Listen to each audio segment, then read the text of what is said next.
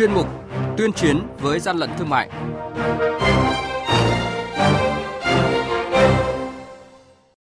Thưa quý vị và các bạn, quản lý thị trường Lạng Sơn thu giữ 400 đồng hồ điện tử đeo tay nữ có dấu hiệu giả mạo nhãn hiệu Casio. Hà Nội thu giữ số lượng lớn nguyên liệu trà sữa không rõ nguồn gốc.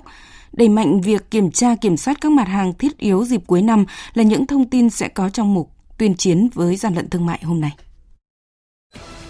Nhật ký quản lý thị trường, những điểm nóng.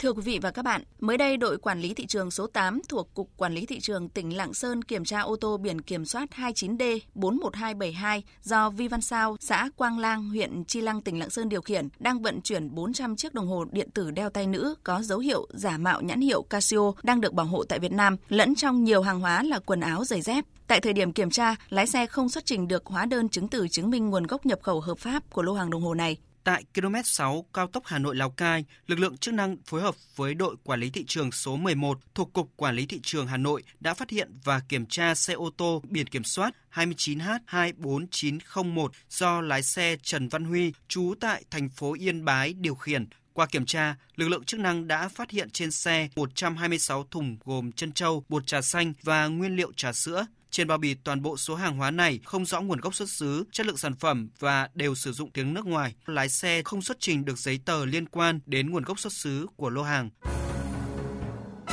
Hàng nhái, hàng giả, hậu quả khôn lường.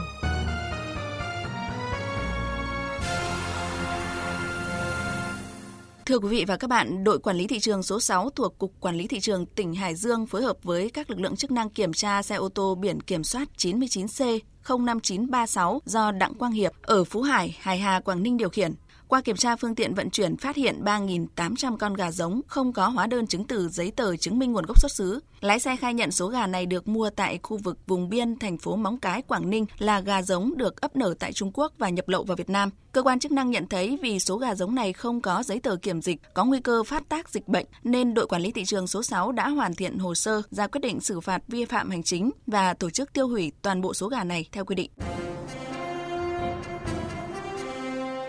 Quý vị và các bạn đang nghe chuyên mục Tuyên chiến với gian lận thương mại. Hãy nhớ số điện thoại đường dây nóng của chuyên mục 038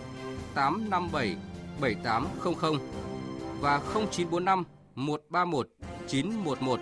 Chúng tôi xin nhắc lại các số điện thoại là 0388 577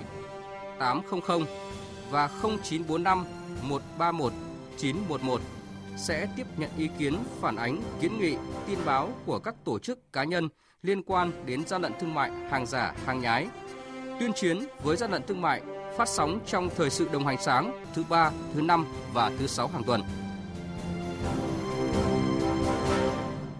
Thưa quý vị và các bạn, trong bối cảnh thị trường hàng hóa cuối năm tiềm ẩn nhiều rủi ro, tình trạng hàng lậu, hàng nhái, hàng giả gia tăng, Tổng cục Quản lý thị trường, Bộ Công Thương đã và đang triển khai đợt cao điểm nhằm kiểm tra kiểm soát các mặt hàng thiết yếu, ổn định thị trường dịp cuối năm. Tại cuộc họp tổ điều hành thị trường trong nước thường kỳ tháng 9 do Bộ Công Thương tổ chức mới đây, các chuyên gia đều đánh giá các năm trước, mùa trung thu thường gặp nhiều vấn đề về an toàn thực phẩm. Năm nay nhờ một phần từ chiến dịch trọng tâm trọng điểm của lực lượng quản lý thị trường nên vấn đề đảm bảo an toàn thực phẩm mặt hàng bánh trung thu đã được kiểm soát tốt hơn. Ông Nguyễn Thanh Bình, đại diện Tổng cục Quản lý thị trường Bộ Công Thương cho biết, từ nay đến cuối năm, Tổng cục Quản lý thị trường đã ban hành các kế hoạch kiểm tra kiểm soát hàng loạt mặt hàng thiết yếu nhằm ổn định thị trường. Đơn cử với mặt hàng đường cát, Tổng cục Quản lý thị trường đã có công văn gửi Cục Quản lý thị trường các tỉnh thành phố trực thuộc trung ương về việc mở đợt cao điểm kiểm tra việc chấp hành các quy định của pháp luật về kinh doanh mặt hàng đường cát cuối năm nay. Thời gian thực hiện là đến hết năm nay tại các tỉnh miền Trung và miền Nam. Giữa tháng 9 vừa qua, Bộ trưởng Trần Tuấn Anh đã đi kiểm tra tình hình buôn lậu mặt hàng đường cát và thuốc lá tại Long An.